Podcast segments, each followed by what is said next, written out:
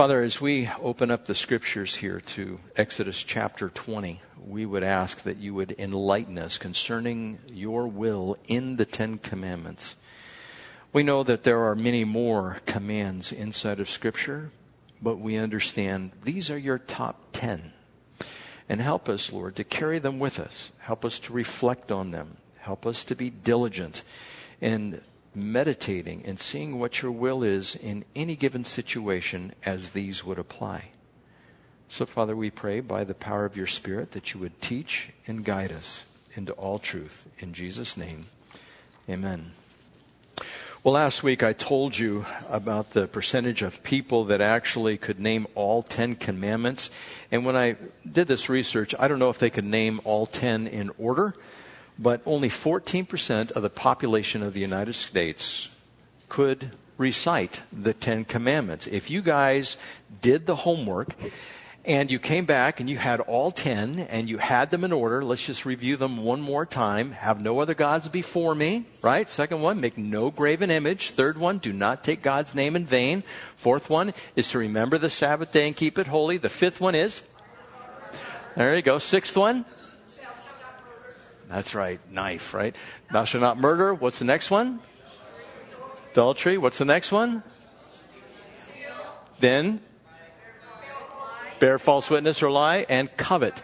Now, if we have those down, if we actually reflect upon them, the first thing that happens to us is we go, oh, I'm guilty. You know, if you actually think about them. Is there anyone in here who has never taken God's name in vain? See? We're guilty. Yeah, Nancy, you never have. Well, you know, you're not supposed to bear false witness either.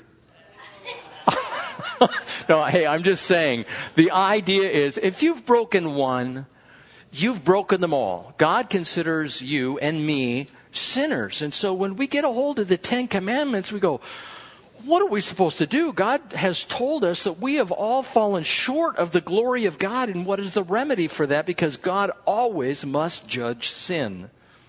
But see, even the Ten Commandments, people misconstrue what they're all about they think that it is a vengeful, hateful God waiting to just pick off individuals when they don't follow the Ten Commandments. And the Ten Commandments were given to us as a way, a means of maintaining order in the society and helping us to walk according to the statutes of the Lord, doing what is right, just, and fair. And so if we reflect on these things, what they actually mean and get the full bouquet, so to speak, of the Ten Commandments, God did this for our benefit. It's like it can have this effect for some people, like disciplining a child. When you discipline a child, you know it's for their good, but you know they're going to disobey you in the future, and you're going to have to discipline them again. It is going to continue like that for several years, hopefully. And when I'm talking about discipline, I'm talking about spare the rod, spoil the child. You don't beat the child silly, but it's just the threat on a young child. If you ha- walk around with a spoon or something and you give one little swat to the seed of understanding, the, you know, the rod of wisdom, that does wonders for the child to keep them in line. But God says if we fail to discipline our children, and He's talking about corporal punishment, He says we don't love our children. And God disciplines us the same way. And He sets out what we're supposed to do, just like we do with our children. We don't discipline our children when they commit an act that's wrong out of ignorance.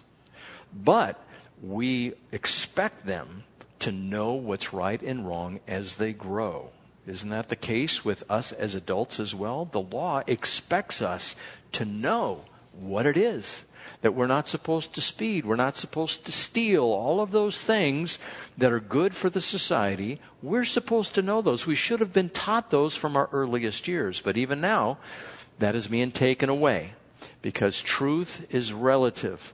We don't have to have these solid truths that we guide our lives by anymore. It's simply something that whatever works for you, that's always good, and that always leads to disaster if we take the absolute truths of God and set them to the side. So, just reviewing a little bit why God gave us the Ten Commandments. They were given to us so that we would be a people that would prosper and live a longer life than we normally would. And that was the end of Deuteronomy as well. It said in Deuteronomy chapter 5 verse 33, walk in all the ways that the Lord your God has commanded you so that you may live and prosper and prolong your days in the land that you will possess. Now that was specifically possessing the land that was for the nation of Israel. But the same is true with us, right?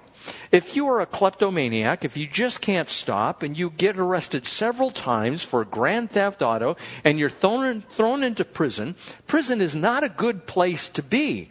It's where actually you can get harmed inside of prison. Have you ever heard uh, the word shank?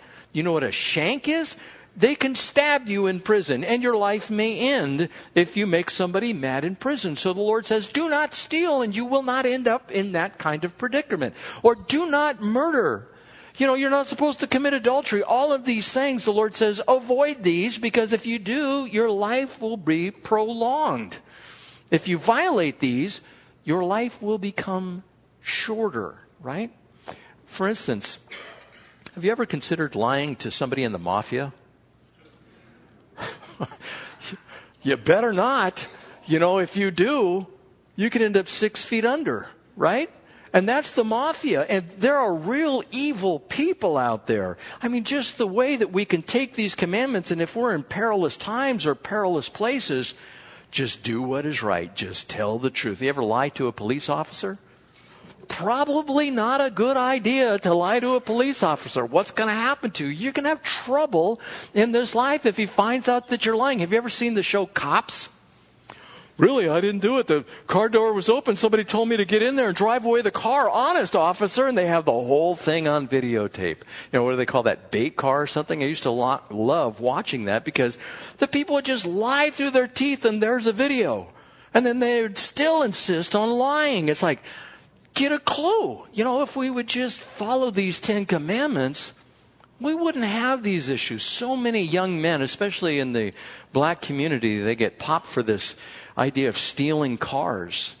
And if they would just follow, thou shalt not steal, they wouldn't have issues of having to go to prison. And so we are to remember that we can have a longer life and a blessed existence if we follow the commandments. Now, also with these Ten Commandments, God is not contained in the Ten Commandments. You cannot look at the Ten Commandments and say, oh, well, that's God. He's a jealous God, doesn't want any other gods out there. You better not bow to them. You better not make a graven image. And it seems like it's almost a forceful existence to be under the Ten Commandments, and it's not. We have to view this with the proper eyesight that Christ can give us through His Holy Spirit. And so, if you attempt to know God by, for instance, um, propositional statements, God is love, does that describe God in His entirety? The answer is no. What if uh, I said God is light? Does that describe God in his entirety? No, it doesn't. If I describe God as omnipotent, does that describe God in his entirety, that he's all powerful? No, it doesn't. What about justice and mercy and faithfulness and patience and joy and all of these things are part of God? How many things could you name that are part of the existence of God? You can't. There are so many attributes that he is infinite. And we will learn about his attributes and who he is over eternity. We will never catch up to who God is. We'll never come to a full understanding of, I know who God is fully. It's never going to happen. Because of who God is, He is so great, He is so grand. The only way that we can even attempt to understand Him is through propositional statements. And that's how God revealed himself to us.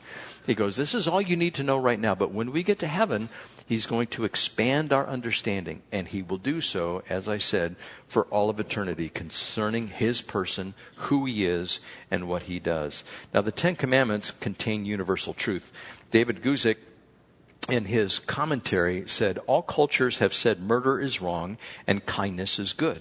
All agree that we have particular obligations to our family. All say that honesty is good and that a man cannot have a woman, he, any woman he wants.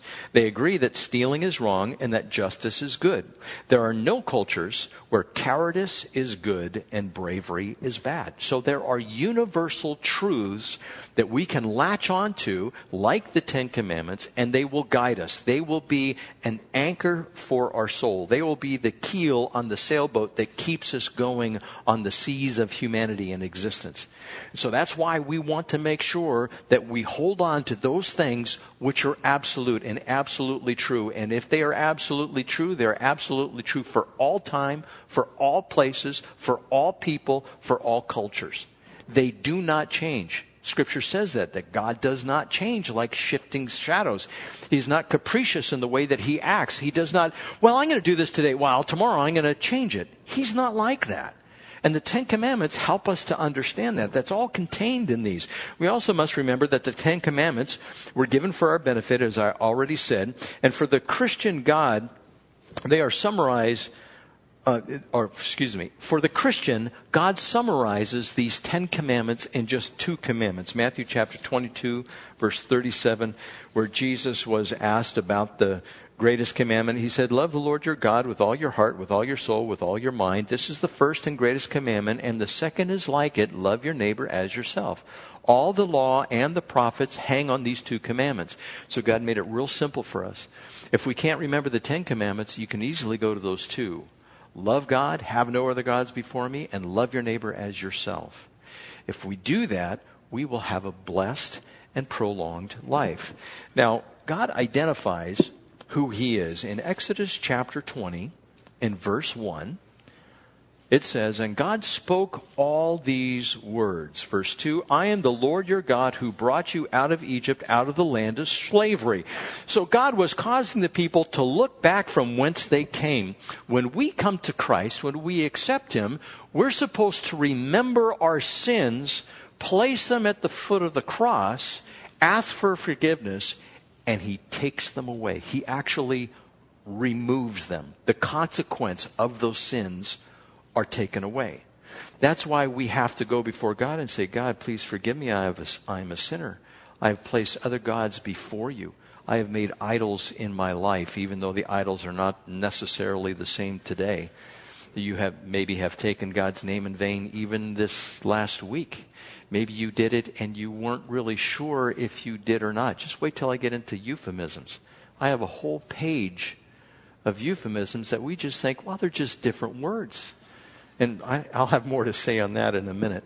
But this idea that God is causing these people to reflect back, and where He's causing them to go is Genesis chapter 15, verse 13, where it's revealed Then the Lord said to him, referring to Abraham, Know for certain that your descendants will be strangers in a country that's not their own and they will be enslaved and mistreated 400 years. But I will punish the nation they serve as slaves, and afterwards they will come out with great possessions. And so God is the one who says, I am the Lord your God who brought you out of Egypt. Well, how'd you even get to Egypt? You went into slavery, Joseph, and all of that? And God brings them out after 400 years, and it's a rounded off number.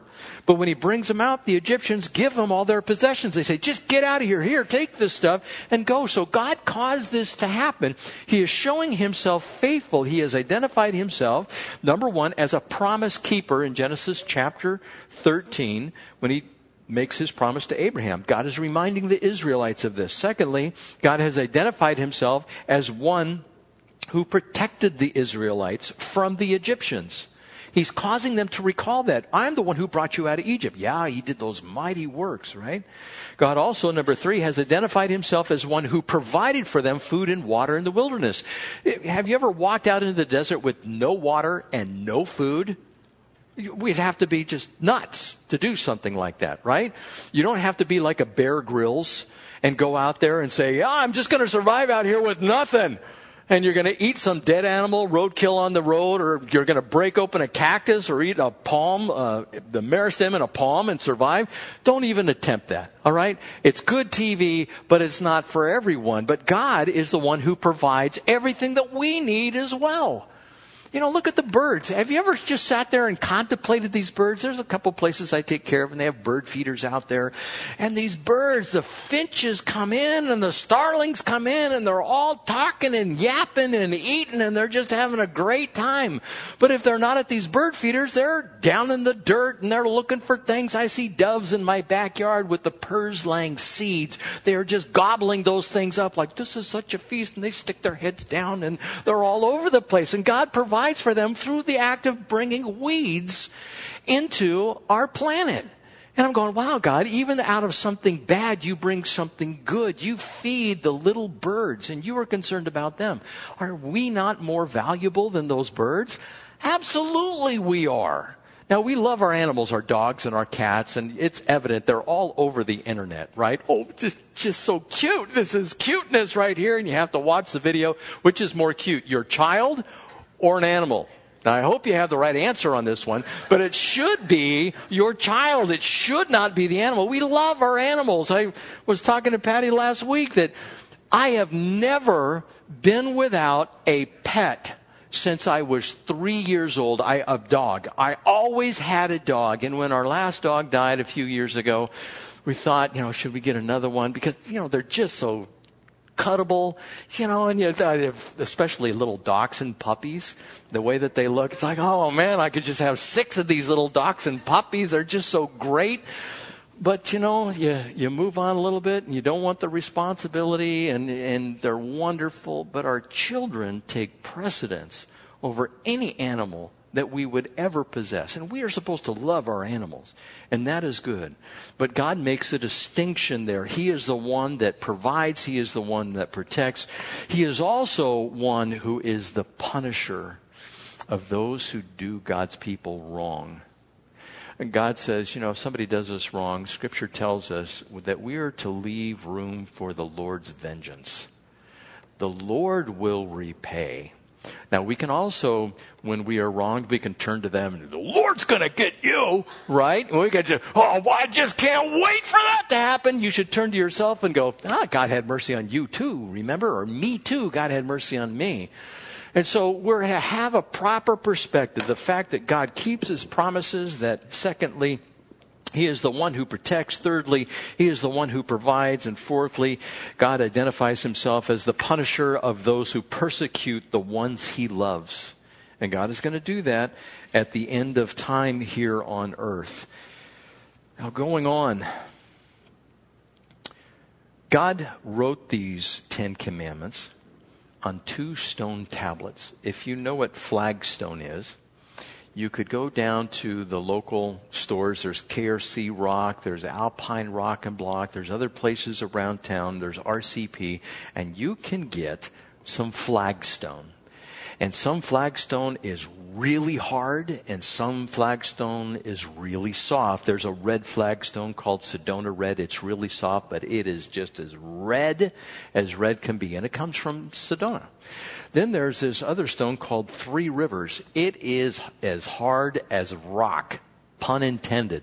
You, you get that rock and it will just eat up diamond blades and you can write on it. I'm sure God chose some rock like that and he etched it in there. The finger of God wrote out the Ten Commandments. And of course, the first four commandments are vertical, our relationship with God, and the next six are horizontal. And the last one specifically is internal. Now, all of these are internal to some degree, but the last one, do not covet, it's to you, for you to keep your heart in check. And so if the vertical is good, then you can properly exercise the horizontal. But if the vertical is not good, the horizontal ones are going to be skewed. Because wherever we love God, we will love our neighbor. But if we don't love God, how can a man say he hates his neighbor? God says the man who hates his neighbor is not a believer in God. And so we want to make sure that we exercise love first with God and that we keep his commandments concerning him. He tells us what to think about him. We are not satisfied with that as the human race. We want to make up things about him on who he is. But yet, most the people in the world choose to take the Bible, the Word of God, and put it to the side and say, no, that's not what God is like at all. Have you ever talked to somebody who's an atheist or an agnostic or New Age? They will say, well, I just don't believe that about God. Really? You are the authority, I know, right? And I'm being a little sarcastic because I'm not saying just one person does it. We all do it. We all develop this idea of who God is apart from the Bible. And I believe we actually commit a sin when we do that. God tells us who He is, what we're to think about Him, how we are to worship Him. He spells that out. It is very clear, it is very lucid, it is very concise. And so God gives us these commandments for that purpose. Now, the first commandment here you shall have no other gods before me. It is because there are no other gods. You know, it's pretty simple. There's no one else that is like God. Even the angels. Now, the angels can do the miraculous. God empowers prophets to do the miraculous. But have you ever seen somebody, or do you know of somebody, that is everywhere all at once? You try to be in two places at once. Just for, oh, your wife is. Yeah, that's good. Have you ever tried to be everywhere all at once? If your kids or grandkids are in the back room and they're screaming, you know there must be blood by the way that they're screaming, and there's some attention detail that you need, like the spaghetti is boiling over on the stove. Can you split yourself and go two ways? You can't do it, right? God can. Pull off that one. God is omnipresent. He is everywhere. You think you're know it all? God does. He knows it all. He knows everything about you. I can hardly keep in my mind the Ten Commandments. I go, what? Of those again? I'm going to have to repeat them in church. I better review those again. Those things, you know how you get older, they just kind of fall out. I think it's out the ears or something. You have to get earplugs and put them back in to keep the information on the inside.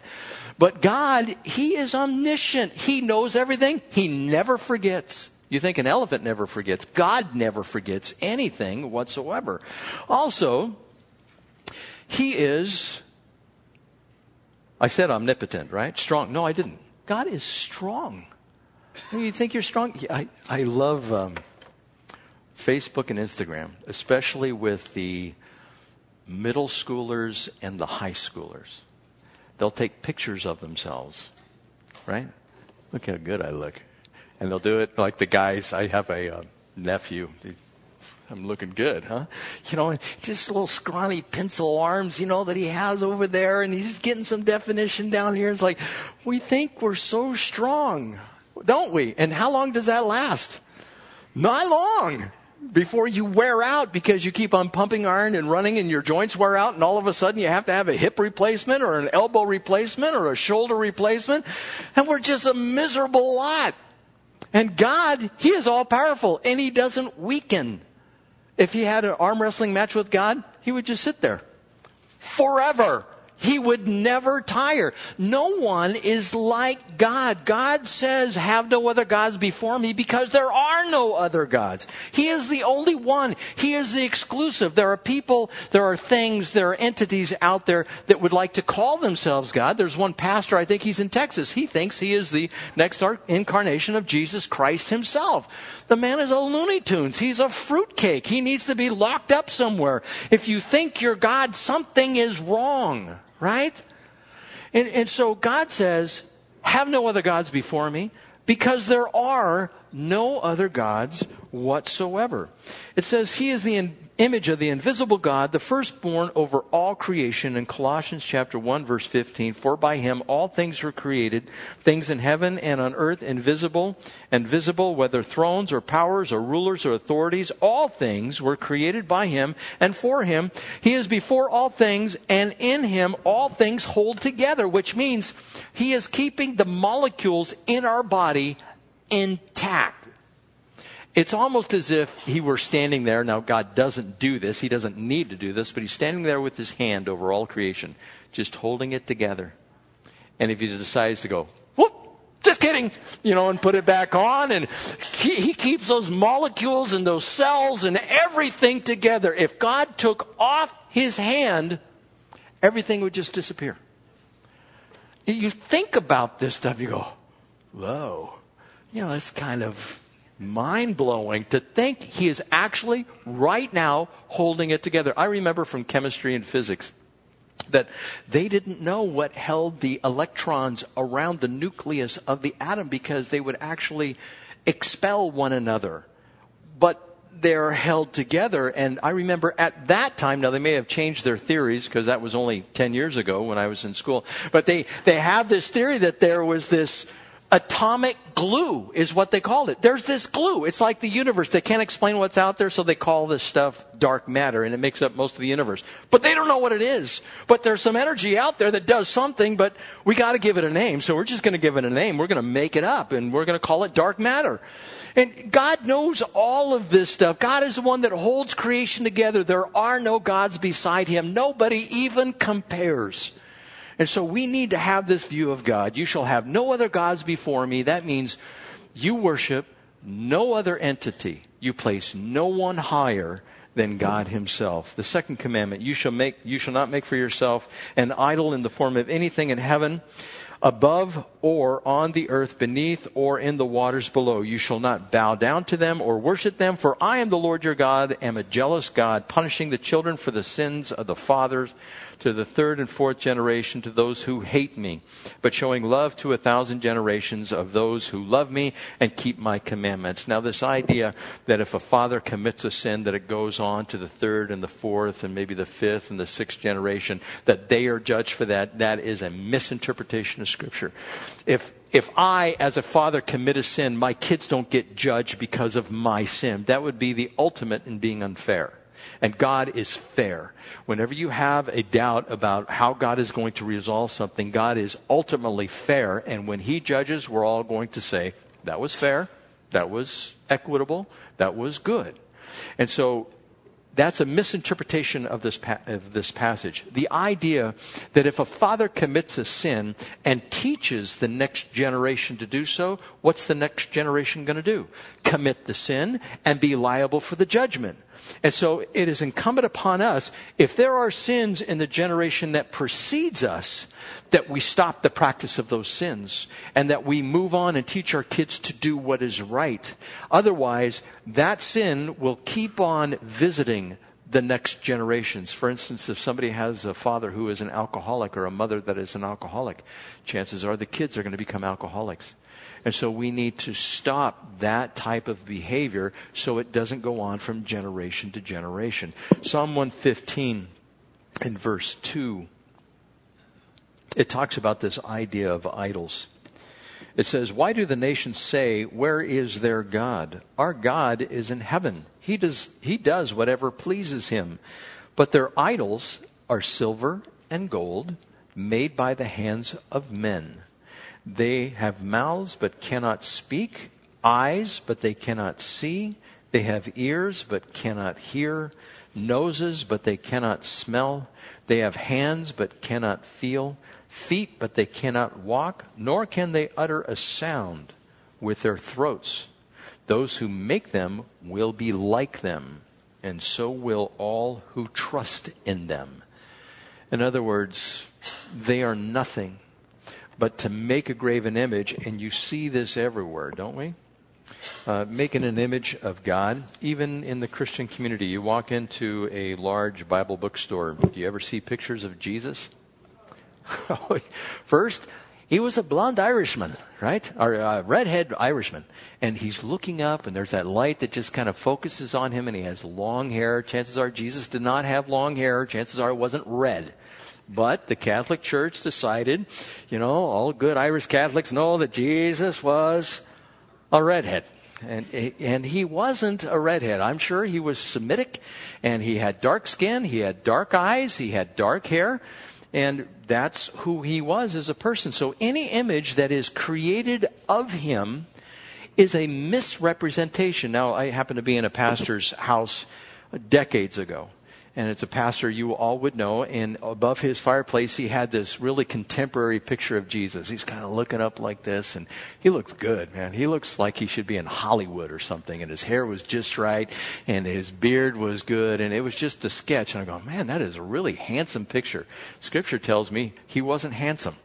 Scripture tells me he was an average looking guy that you wouldn't look twice at.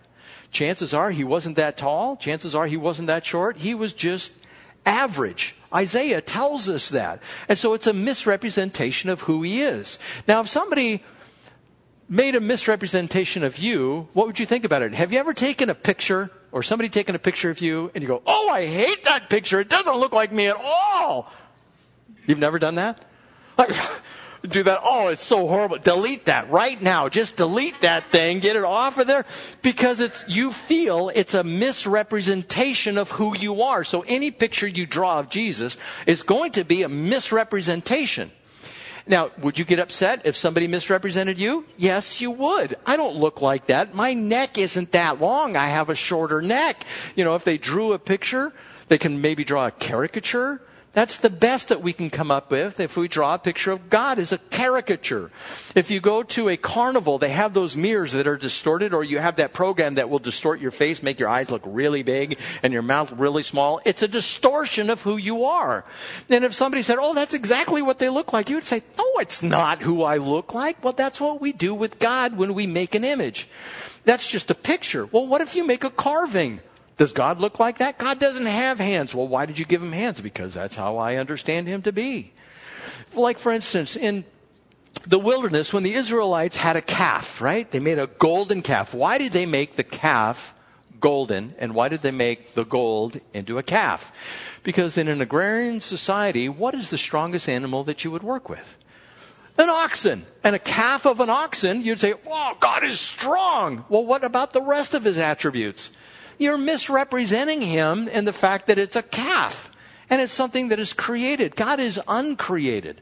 Well, why did they make it out of gold? Because he's precious. He's worth a lot.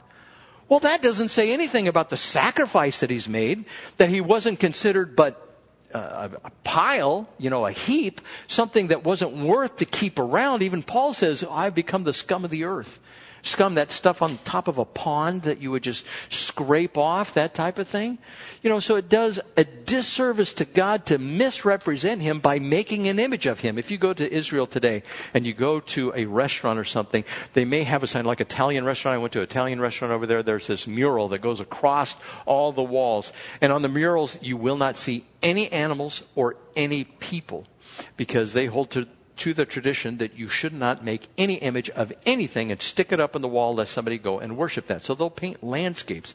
You'll have the Italian cypress up there and the rolling hills and some rocks and some vineyards, but you'll never see an image of any individual or any animal. And so they've taken it to the nth degree. They don't want any image made because any image made of God would misrepresent who God is. Now, do we make images in the world today? All you have to do is go over to Cambodia and you will see a Buddha on just about every single corner. And they will tell you, rub its belly for good luck, right? And they're all different looking Buddhas. Some are skinny Buddhas. Some are portly Buddhas. You know, you have all, you have gold Buddhas, you have stone Buddhas, you have bronze Buddhas, you have wood Buddhas. You can get any kind of Buddha you want over there. And it's an image. And what would you do? You just set that up and say, that's my Buddha. I put my Buddha in the garden right there and it gives it peace and serenity over the garden.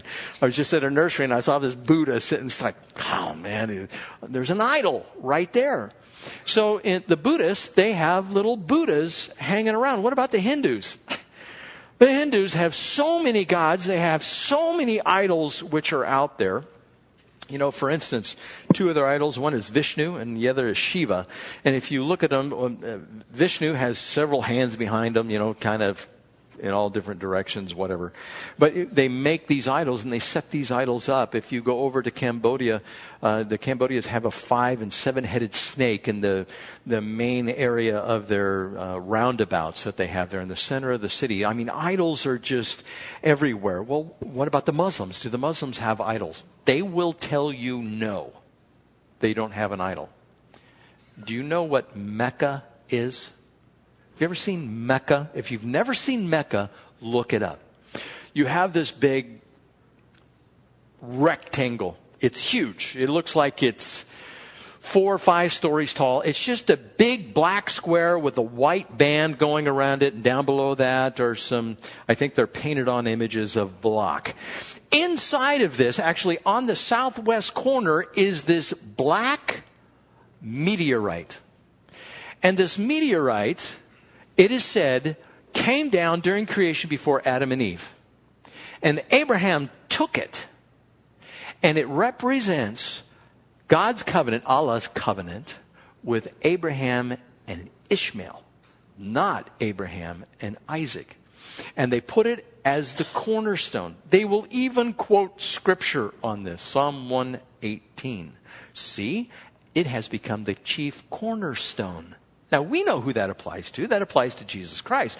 But they have this black stone. It's been destroyed several times, and so they have glued it together, so to speak. And they have this silver thing that goes around it, and it's right in the corner of this obelisk or this square, this rectangle that's out there. And the square is called a, a Kaaba, is what it's called.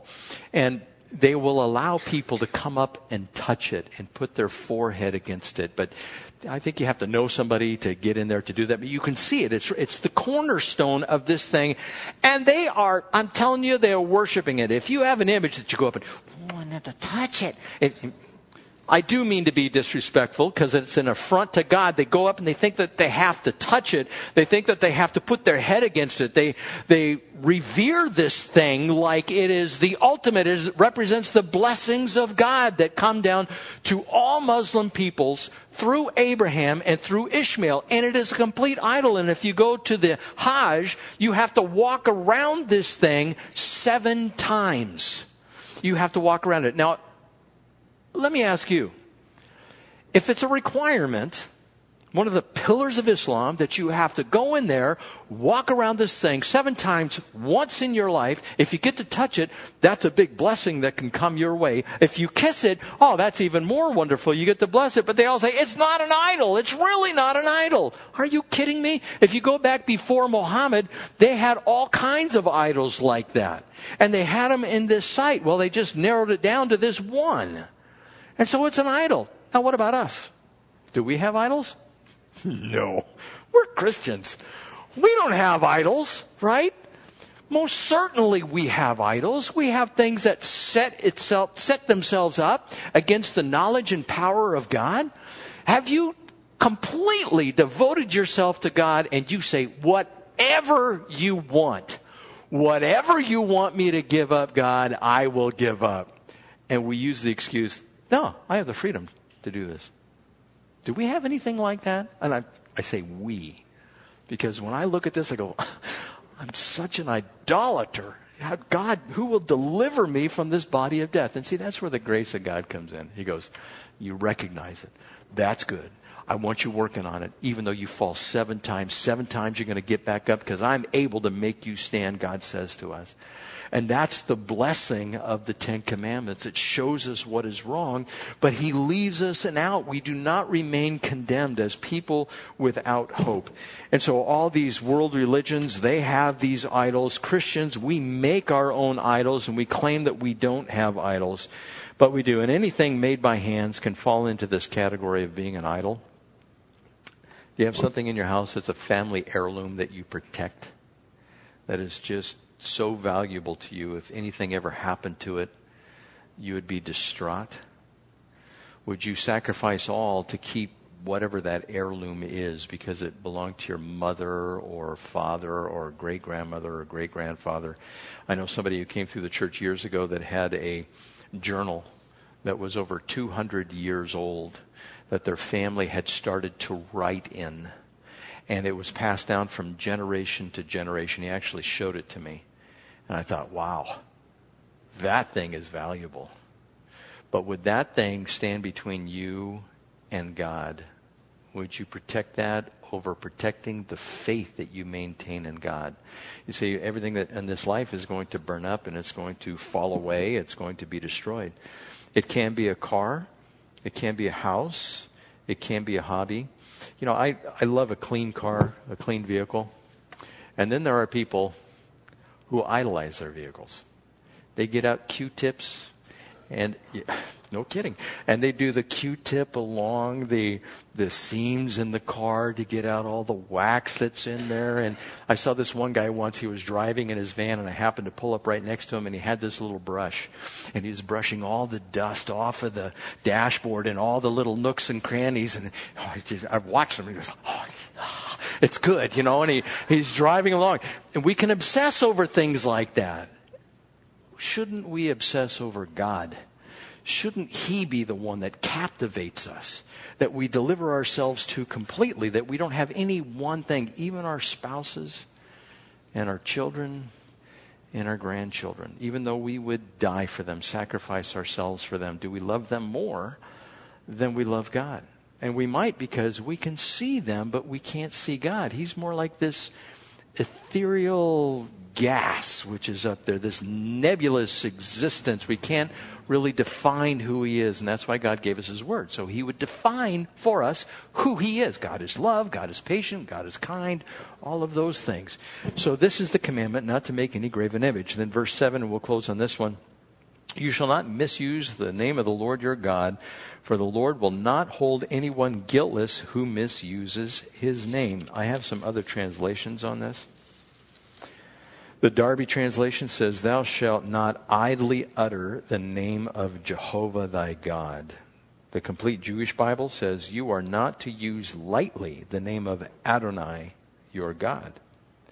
Also in the book, the translation, the message, no using the name of God, your God, in curses or silly banter. God won't put up with the irreverent use of his name.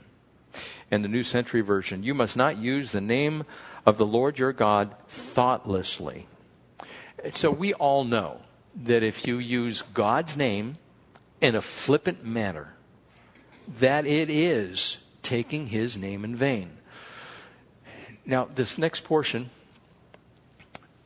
the first time I brought this up was when I just had begun, when Lord called me to the church, and I gave one of my first messages on this. And I just heard a message by Chuck Smith and Chuck Smith was appealing to youth pastors who were at the conference, and he said, If you can help it, do not use euphemisms when referring to God, saying phrases like, oh my gosh, right?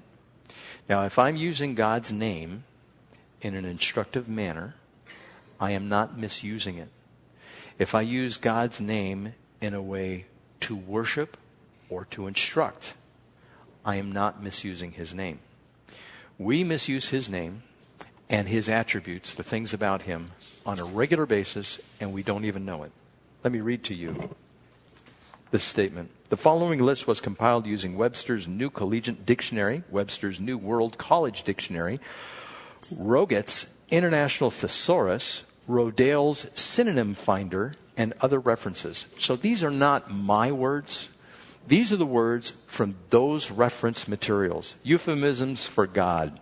Gad, Gadfrey, God, G A W D. Godfrey, goal, golly, good God, good gracious, good grief, good Lord, goodness, goodness gracious, goodness me, good night, gosh, gracious, great Scott, odd without the G, and odd, O D D without the G. Euphemisms for oh God, egad, egads, yegads, euphemisms for oh my God, oh my, oh my, G A W D, oh my goodness, oh my gosh, O M I G O S H, euphemisms for Jesus, cheese, or cheese, or cheese, C H E E Z, or G, G E E, or G E E S, or gee whiz or geez or G E E Z E or G J E E or jeepers or gee whiz or G's J E E Z or Jiminy or Jiminy or she's or sheesh. I'm not done. Euphemisms for Christ. Cracky, cricky, criminy, cripes. Now, if you haven't used one of these by now, you're not communicating, right? Euphemisms for Jesus Christ. Jeepers, creepers, G's, Louise, Jiminy, cricket. If you look this stuff up, I'm just giving you the list. I'm just the guy communicating. The first time I told somebody in a message that if you say, oh my gosh, it's a euphemism for God, the person got mad. They said, I know what I'm saying and I'm not taking God's name in vain. Okay, fine. Believe what you want. Here's the evidence. Aren't we like that? We say, I'm I'm doing it my way and I don't care. Look, I'm just the messenger. I'm not done. Bejeebers, bejesus, bejesus, by jingo, uh, for Christ, for Christ's sakes, for crying out loud, for Pete's sake. How about euphemisms for Lord? Lawdy, lordy. How about for God's hooks? It refers to the nails that were driven into Jesus' hands. Gadzooks, odds bodikins, odds botkins, Zooks. Have you heard some of these? Euphemisms for God's body. Odds body. God's flesh. Odds fish. Euphemisms for God's wounds. Gadzooks. Odds zoons or zoons. Euphemisms for God's blood. Blood. Odds blood. Euphemisms for God's rot. Drat or drats. What about God's blind me or for God blind me? Blimey. Have you heard that one? Blimey. Yeah. What about euphemisms for hell? Heck, Sam Hill. Have you heard that one? What in the Sam Hill? Right? That's out there. Euphemisms for damn, D A M N, blame, blast, confound, dang, darn, dash, dern, done, hang. Euphemisms for damnation, darnation, and tarnation. Have you heard that one? What in tarnation? Right? What about euphemisms for God and using the expletive D A M N? Dad blame, dad gum, dag nab, doggone, god awful, Godfrey Daniels, got rot, gold ang, gold arn, gold dern, gosh dang, gosh darn. Are we guilty or what? this and this is not even complete.